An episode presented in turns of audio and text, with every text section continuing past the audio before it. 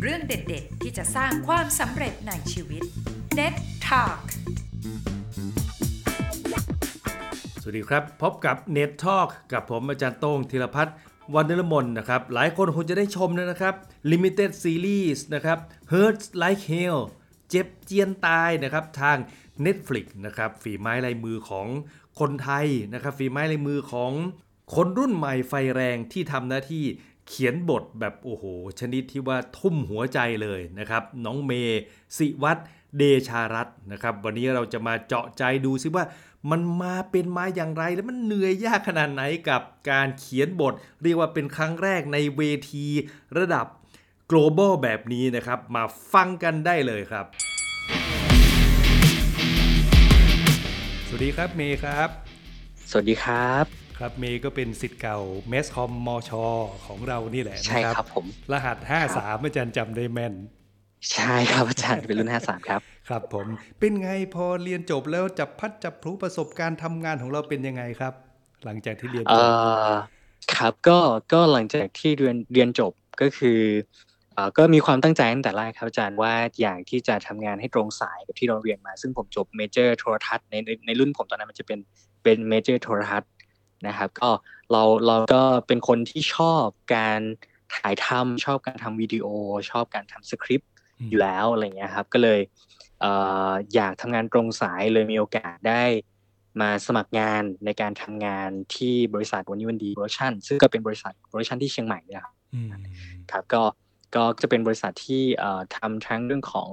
Presentation วิดีโอหรือว่าโทรทัศน์หรือซีรีส์อะไรอย่างเงี้ยครับ ซึ่งก็เป็น ตรงกับความตั้งใจของเราในการที่อยากที่จะทำงานสายนี้อะไรเงี้ยครับก็เลยมีโอกาสได้ได้ทำงานตรงนี้อืมใช่ครับ ก็คือตั้งแต่จบมาก็ทำบริษัทนี้ดูตลอดเลย วันนี้วันดีใช่ครับผมใช่ครับผมอืมเริ่มเริ่มจากที่นี่ที่แรกเลย ครับ แล้วเมย์เริ่มเข้ามาปุ๊บทำตำแหน่งอะไรครับ ตอนนั้นเอ่อครั้งแรกเลยที่เข้ามาเป็นตำแหน่งครีเอทีฟครับก็คือก็คือแต่ว่าในในบริษัทด้วยความที่ครีเอทีฟเอ่อในช่วงแรกที่ผมเข้าเอ่อ ค่อนคนค่อนข้างน้อยเลยกลายเป็นว่าเราจะได้ทำหลายอย่างกับพอเป็นตำแหน่งครีเอทีฟเราจะมีทั้งตำแหน่งเรื่องของการเขียนบท การหาข้อมูลรวมไปถึงการออกกองถ่ายเป็นเหมือนกับกำกับเองหน้างานอะไรอย่างเงี้ยครับอาจารย์หรือหรือแม้กระทั่งมานั่งดูจนจบ process ในการเรื่องโพสต์เรื่องตัดต่อไม่ตัดต่อเองครับ แต่เป็นคนกำกับเองอะไรอย่างเงี้ยครับอาจารย์อืมเนื่องการประสานเนื่องจากอาจจะเป็นงานต่างเอออาจจะเป็นบริษัทแนวโปรดักชันเพราะฉะนั้นทำงานก็ใช่เรียกครัว่าบเป็นต้องเป็นมัลติสกิลอะ ใช่ครับอ่าใช่ครับถูกก็เลต้ยองเป็นครับเป็นผมโชคดีให้กับเราด้วย นับใช่นับตั้งครับแต่เราเลยจบมาเข้าไปตอนนี้ทำงานมากี่ปีแล้วเอ่ยถ้านับตอนนี้ก็เอ่อประมาณแปดเกือบเก้าปีครับอาจารย์อืมเร็วแปดีดเหมือนกันเลยปีใช่ครับใช่ครับยังจำยังจำได้ตอนนั้นเอ๊ะอาจารย์ไปเที่ยวที่ไหนแล้วยังเจอเมย์ที่สนามบินอยู่ใช่ไหมฮะใช่ครับใช่เออจตอนนั้นริงๆเราเราอยู่เราอยู่ปีวนไปปีวนมาสองครับจะเราเออเจอกันบ่อยมากครับปีสองปีสามมั้งตอนนั้นนะ ใช่ครับใช่ครับ แต่พอโอ้โหได้ยินว่าเมย์เนี่ยไปเป็นมือเขียนบท เออ ให้กับซีรีส์ Hurts Like Hell เนี่ยนะนะครับ มันเข้าไปใช่ในวงครับการนี้ยังไงเอ่ย คือต้องเท้าความก่อนครับอาจารย์ว่าจริง ๆอะอย่างอย่างที่ถ้าเกิดว่าทุกคนทราบกันคือโปรเจกต์นี้ค่อนข้างจะเป็นโปรเจกต์ที่นานมากในการผลิตครับเพราะเราใช้เวลาทั้งโปรเจกต์เนี่ยกว่าจะ สามารถ launch on air ได้ก็คือประมาณเกือบ 4 ปีอะไรเงี้ยครับอาจารย์ในการพัฒนาโปรเจกต์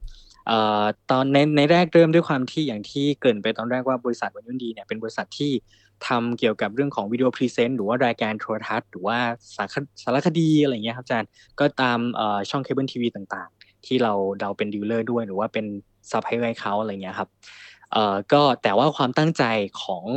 ทีมงานเอง แล้วก็อย่างเอ่อผู้บริหารเอง CEO เองเขาก็อยากที่จะทำเอ่อเหมือนกับชอบอยู่ในวงการภาพยนตร์หรือว่าอยากที่จะเข้าไปในวงการภาพยนตร์ คือมีซีรีส์ของตัวเองหรือมีภาพยนตร์ของตัวเองอยู่แล้ว ในความตั้งใจอะไรเงี้ยครับ ซึ่งเราก็มีโอกาสได้ทดลองหลากหลายครั้งด้วยกันมีโอกาสทำซีรีส์ออกทางช่องห้าอะไรเงี้ยครับอาจารย์ก็ก็เป็นการเหมือนฝึกมือฝึกฝึก skill ฝึกตัวเองไปเรื่อยๆพัฒนาตัวเองไปเรื่อยๆอืมจนมาถึง ในวันที่เอ่อมีความตั้งใจว่าอยากที่จะทำเอ่อภาพยนตร์เรื่องหนึ่งหรือภาพยนตร์ซีรีส์เรื่องหนึ่ง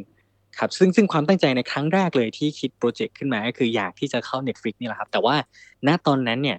เราไม่ไม่ไม่ได้มีโอกาสติดต่อกับทาง Netflix โดยตรงนะครับ แล้วทีนี้ถ้าเกิดว่าเป็นในรูปแบบของทีมโปรดักชันทั่วไปเนี่ยหรือหรือแม้กระทั่งการที่เราจะเข้าไป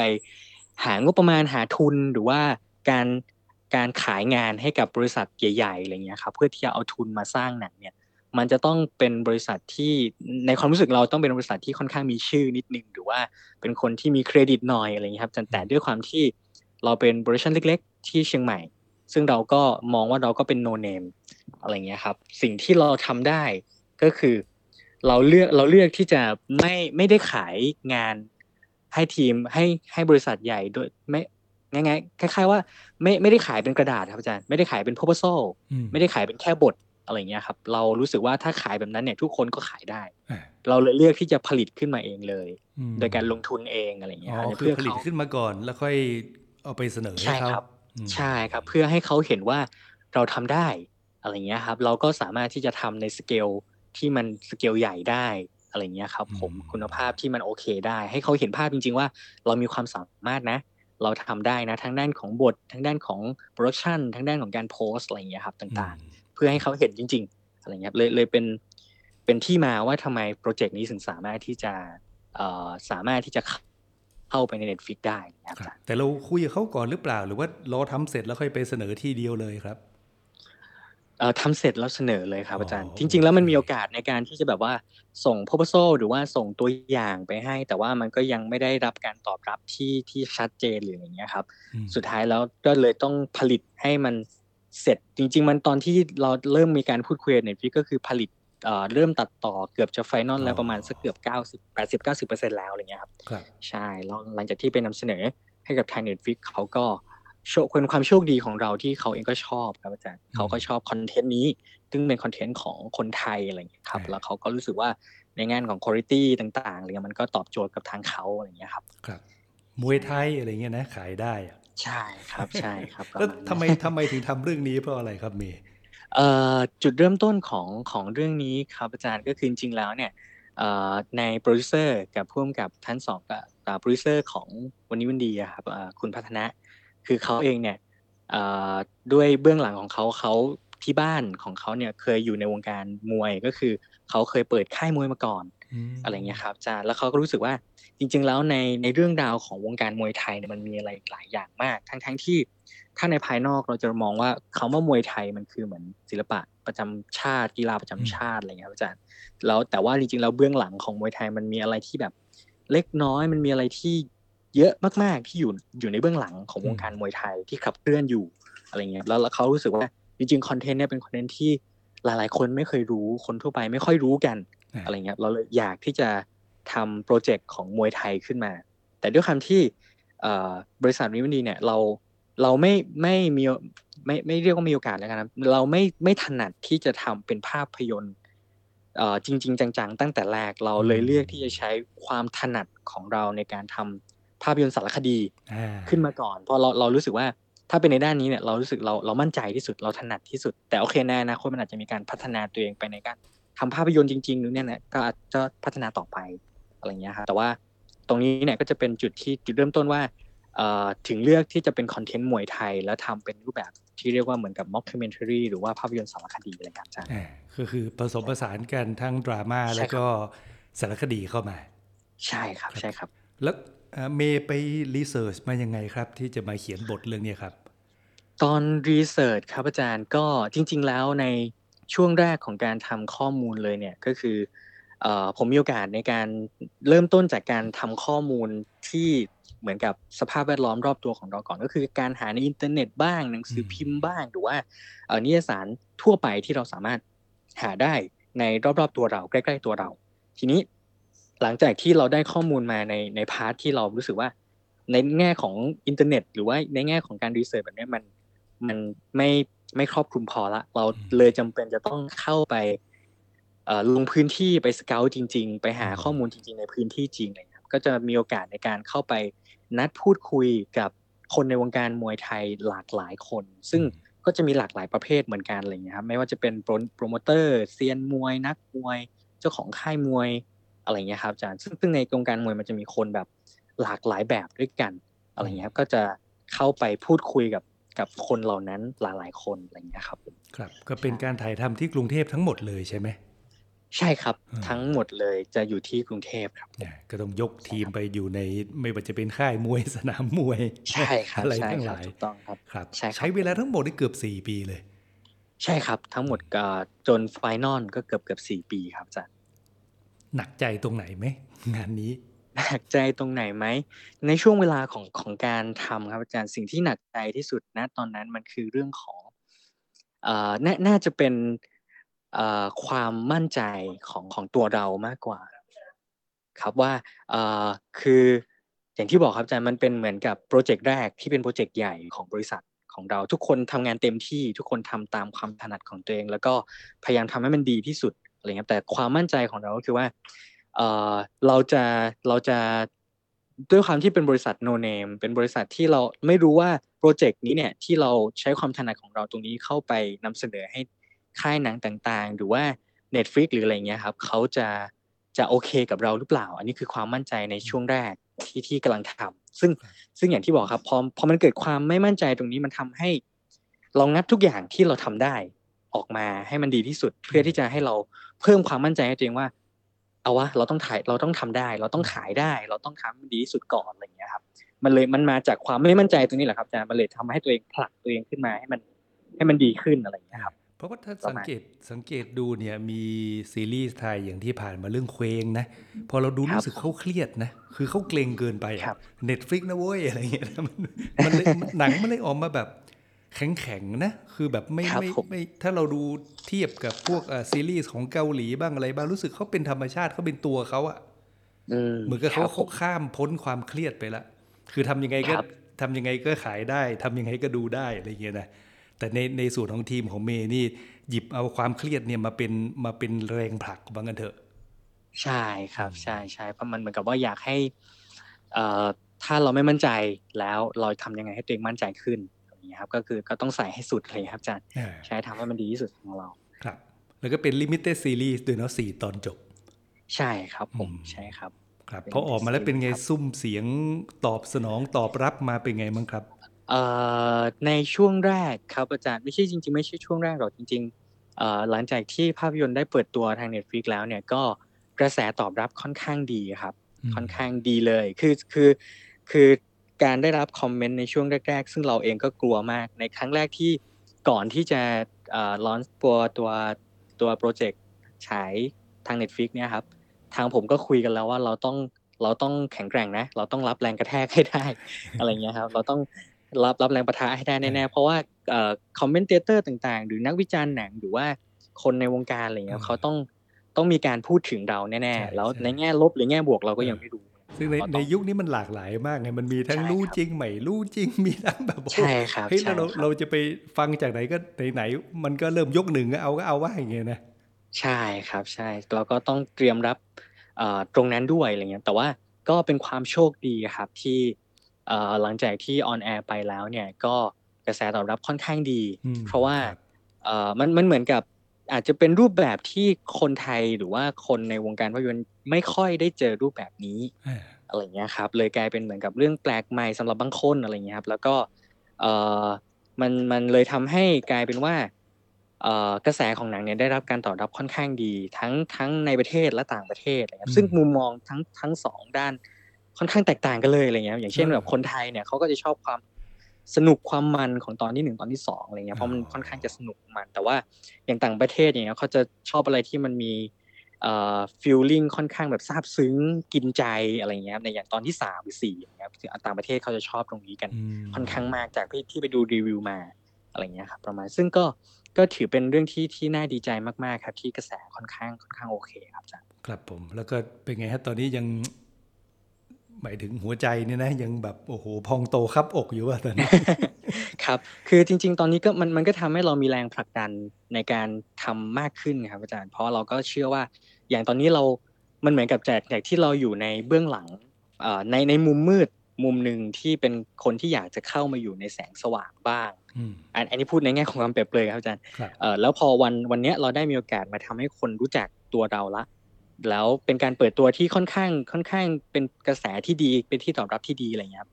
เราก็อยากที่จะพัฒนาตัวเองหรือว่าอยากที่จะสร้างผลงานของตัวเองให้คนอื่นได้เห็นอีกอะไรเงี้ยครับแต่ก็เป็นโจทย์ที่ค่อนข้างท้าทาย เพราะว่าเมื่อเราเปิดตัวครั้งแรกแล้วมันเปิดเปิดตัวดีอย่างเงี้ยครับอาจารย์มันก็เป็นโจทย์ที่แบบจะต้องทำให้คนอื่นเห็นว่า โปรเจกต์ที่สองสามสี่ต่อไปเนี่ยมันต้องต้องต้องดีเหมือนกันนะ ไม่ใช่แบบโปรเจกต์แรกมันฟุกอะไรอย่างเงี้ยครับอาจารย์เออใช่ครับเลยเลยเป็นโจทย์ที่ค่อนข้างต้องมาทั้งทำการบ้านกันจริงจังอะไรอย่างเงี้ยครับอาจารย์ครับสำหรับคนที่ยังไม่ได้ดูอย่างเช่นอาจารย์ ก็แต่อยู่ใน list แล้วนะล็อกไว้เรียบร้อยแล้วว่าเดี๋ยว my list เนี่ยต้องมาดูแน่นอนแล้วเดี๋ยวสัมภาษณ์เมย์เสร็จต้องดูแน่อยากจะให้ครับเมผย์มช่วยเล่าให้ฟังหน่อยประเด็นหลัก ๆ เรื่องเนี้ยทำไมทำไมคนไทยถึงต้องดูอะว่างั้นเอ่อทำไมคนไทยถึงต้องดูใช่ไหมครับอาจารย์ผม จริงๆแล้วผมมองว่าคนไทยทุกคนรู้จักมวยไทยครับคือรู้จักในทุกทุกคนจะรู้จักมากรู้จักน้อยก็ขึ้นอยู่กับบริบททางสังคมของตัวเองหรือว่าสิ่งที่ตัวเองรับรู้หรือหรือว่าสนใจอะไรเงี้ยถ้าคนที่สนใจวงการมวยอยู่แล้วเขาก็จะรู้เลยว่าวงการมวยจริง ๆ มันมีมากกว่าการที่คุณเห็น การต่อยมวย การเชียร์มวย หรือว่าแพ้ชนะอยู่ในกีฬามวยไทยเอ่อในในโทรทัศน์หรือว่าในในสื่อต่างๆอะไรเงี้ยครับหรือบางคนที่เป็นนักเรียนหรือนักศึกษาหรือ ทั่วไปที่จะรู้ว่ามวยไทยมันคือศิลปะประจำชาติ เพราะว่ามันมีคำว่ามวยไทยไทยบ็อกซิ่งอะไรเงี้ยครับมันก็เป็นสิ่งที่ทุกคนรู้จักกันอยู่แล้วว่ามันแต่ว่าสิ่งที่ผมมองว่าจะทำให้คนคนทั่วไปเอ่อรู้มากขึ้นมันคือมันคือเหมือนกับเบื้องหลังของมวยไทยที่มันกำลังขับเคลื่อนอยู่ว่ามวยไทยเนี่ย มันมีอะไรอยู่อยู่เบื้องหลังของมันอีกเยอะมากอืมเอ่อมันมีอะไรที่แฝงอยู่ในการ การแพ้ชนะของวงการมวยไทย ซึ่งมันอาจจะไม่ใช่ทั้งหมด มันอาจจะไม่ใช่ร้อยเปอร์เซ็นมันอาจจะเป็นแค่ส่วนหนึ่ง แต่มันเป็นส่วนที่ค่อนข้างจะเป็นภาพใหญ่อืมของวงการมวยอะไรเงี้ยครับผมอย่างเช่นอะถ้าเกิดคนที่เห็นเรื่องหรือรู้มาก็คือเรื่องของการพนัน ซึ่งอ่าทุกคนจะมองว่าจริงแบบพอพอเด็กรู้ว่าการพนันมันมันมีจริงเหรอ มันทำได้จริงหรือมันผิดกฎหมายหรือเปล่าอืมอะหลายคนจะไม่รู้เลยว่าจริงๆในสนามมวย มันสามารถที่จะเล่นพนันได้อย่างถูกกฎหมายอ่าถ้าเล่นในสนามอ่าอะไรเงี้ยครับ แต่อ่านั่นแหละครับ พอเราพูดถึงการพนัน มันการพนันมันอยู่ตรงไหน มันต้องมีปัญหาอยู่ตรงนั้นอะไรเงี้ยครับเพราะว่ามันขึ้นอยู่กับผลประโยชน์อะไรอย่างเงี้ยนะเออออ่าอะไรเงี้ยครับมันจะมีผลประโยชน์ผลประโยชน์ที่เกิดขึ้น แต่กลายเป็นว่าทำไมต้องมีการพนันแล้วติดการพนันไม่ได้เหรออะไรเงี้ยครับ ซึ่งซึ่งสิ่งที่เราอยากให้คนเห็นก็คือจริงๆแล้วการพนันเหมือนแทบจะเป็นตัวขับเคลื่อนวงการมวยเลยด้วยซ้ำอ่าอะไรเงี้ยครับ ผมครับแต่แค่เอ่อ ซึ่งจริง ๆ แล้วเนี่ยเราไม่ได้ต้องการจะมาตีแผ่หรือว่าให้ว่าวงการมวยไทยมันดูเสื่อมเสียในการพนันมันไม่ดีอะไรเงี้ยครับจริง ๆ แล้วเนี่ยในมุมมองของเรื่องราวทั้งหมดเนี่ยคนที่เขาพยายามมาถ่ายทอดเรื่องราวของตัวเองหรือเรื่องราวในวงการมวยไทยครับเขาเป็นคนที่พยายามที่จะอยู่ในวงการมวยไทยให้ได้ และรู้สึกว่าจริง ๆ ถ้าเกิดว่ามันเล่นการพนันที่มันโปร่งใส มันไม่มีอะไรที่แบบจะต้องไปโกงกินกันหรือว่าเล่นด้วยความรู้สึก รักวงการมวยไทย หรือทำให้วงการมวยไทยมันยังขับเคลื่อนได้นักมวยมีตังค์กลับบ้าน มีบัตรมีอัดฉีดมีเงินอืมเอ่อใช้ชีวิตได้เลี้ยงเลี้ยงครอบครัวได้ มันทำตามระบบที่มันไม่ได้มีปัญหาอะไร มันก็สามารถอยู่ได้แล้วก็สามารถที่จะเอ่อดูมวยได้ปกติเล่นมวยได้ปกติอะไรอย่างเงี้ยครับ แต่ปัญหามันเกิดขึ้นตรงที่เนี่ยมันมีคำว่าการพนันขึ้นมามันก็เกิดปัญหาหลายอย่างแต่คนในวงการมวยเนี่ยเขาก็พยายามที่จะใช้ชีวิตอยู่ในวงการนี้ให้ได้ แล้วเขาก็ยังรู้สึก รักและผูกพันกับวงการนี้อยู่อะไรอย่างเงี้ยครับประมาณนี้ครับอย่างน้อยมันก็คืออาชีพแล้วก็เป็นวัฒนธรรมของเราด้วยใช่ไหมฮะ เป็นสิ่งใช่ที่คสำรัคับญใช่ครับมันใครที่ยังไม่ได้ดูก็ไปดูซะ Hurts Like Hell นะครับผมเจ็บจังโว้ยอะไรเงี้ยป่ะเจ็บเจ็บตายครับเจียนอาจารย์ตายเจ็บเจียนใช่ตายครับผมเจ็บเจียนตายออจอันนี้ริงๆแล้วมันก็มีความหมายครับอาจารย์โอ้มันคมันรับมีความหมายที่ที่ตั้งคำว่า hurt like hell อ่าอืมเจ็บเจียนตายเพราะว่าคือเราพอมันเป็นคอนเทนต์มวยไทยครับ เราจะรู้ว่า มวยไทยมันเป็นศิลปะการต่อสู้ ซึ่งมันจะเจ็บตัวอยู่แล้วอย่างเงี้ยครับแต่ว่าสิ่งที่มันเจ็บมากกว่าเจ็บร่างกายมันคือเจ็บใจครับโอ้อาจารย์คือ Hurt Like Hell นี่คือเจ็บใจนะไม่ใช่เจ็บตับใช่ปอดครับใช่ครับเจ็บแขนคือจ็บคือถ้าขเกิดว่าอ่าถ้าเกิดว่า